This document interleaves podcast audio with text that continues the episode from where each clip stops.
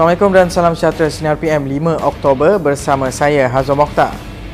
Peningkatan mendadak pandemik COVID-19 di negara kita membimbangkan orang ramai. Namun masih ada yang pandang ringan gesaan Kementerian Kesihatan untuk menjalani kuarantin kendiri di rumah. Dan semalam, Menteri Besar Selangor Datuk Seri Amiruddin Syari dilaporkan melanggar tempoh kuarantin di kediamannya. Amiruddin dikatakan terpaksa keluar dari tempoh kuarantin bagi menyelesaikan isu pencemaran air Sungai Semenyih yang menyebabkan loji rawatan air Sungai Semenyih dan Bukit Tampoi dihenti beroperasi. Beliau bagaimanapun memohon maaf kerana melanggar arahan kuarantin tetapi pada masa sama memberitahu ujian salingannya adalah negatif. Masih kisah penularan COVID-19 dan ini kes dari negeri Sabah di bawah Bayu. Tiga daerah di negeri itu dikenakan Perintah Kawalan Pergerakan Bersyarat atau PKPB berkuat kuasa 7 Oktober ini. Menteri Kanan Kluster Keselamatan Datuk Seri Ismail Sabri Yaakob hari ini memaklumkan tiga daerah tersebut adalah Kota Kinabalu, Penampang dan Putatan. Difahamkan keputusan terbabit dibuat susulan pembentangan situasi semasa COVID-19 di seluruh Sabah oleh KKM serta cadangan kerajaan negeri dalam mesyuarat khas menteri-menteri hari ini. Menurut Ismail Sabri, pelaksanaan PKPB ini adalah bagi membendung penularan wabak tersebut dalam kawasan terbabit serta membolehkan aktiviti pengesanan kes secara bersasar dilaksanakan. Lain pula kisah di Mahkamah Tinggi Kuala Lumpur. Bekas Menteri Pendidikan Datuk Seri Mahathir Khalid dikatakan tidak dapat hadir perbicaraan membabitkan pemasangan tenaga solar di 369 sekolah luar bandar di Sarawak.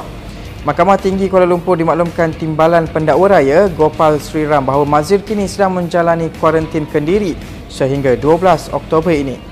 Bagaimanapun, Gopal meminta supaya Mazir hadir ke mahkamah pada 13 Oktober. Mazir yang merupakan salah seorang saksi dalam perbicaraan itu sepatutnya hadir di mahkamah hari ini untuk memberi keterangan semula namun diarah kuarantin selepas pulang berkempen dari PRN Sabah 26 September lalu.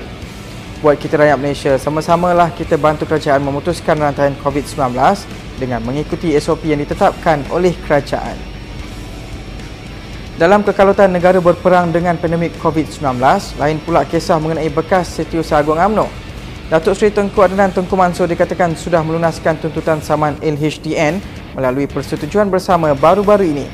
Beliau yang juga bekas Menteri Wilayah Persekutuan dilaporkan sudah menyelesaikan saman 57.17 juta namun Saravana Kumar selaku peguam defenden tidak mendedahkan jumlah perintah persetujuan yang direkodkan di Mahkamah Tinggi Kuala Lumpur. Bagaimanapun, terdapat jumlah 40.3 juta ringgit yang tercatat pada salinan draft perintah persetujuan yang difailkan di Pejabat Pendaftar Mahkamah Tinggi Kuala Lumpur bertarikh 30 September lalu. Namun, jumlah berkenaan menyaksikan pengurangan hampir 17 juta ringgit dari tuntutan awal LHDN terhadap Kunan.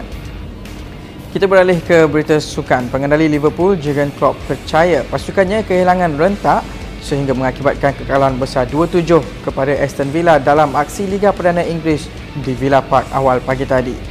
Menurutnya, Villa bijak menghidu kelemahan pasukannya dan turut bermain baik menggagalkan setiap gerakan yang mahu diatur The Reds.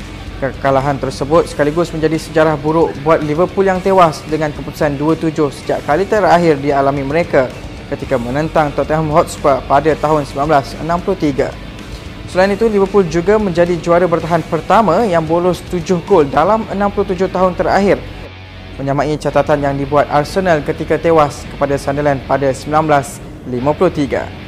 Teruskan setia bersama Sinar Harian di portal Facebook, Instagram, Twitter dan YouTube. Dan jangan lupa untuk muat turun aplikasi Sinar Harian bagi mengikuti perkembangan semasa dalam serta luar negara.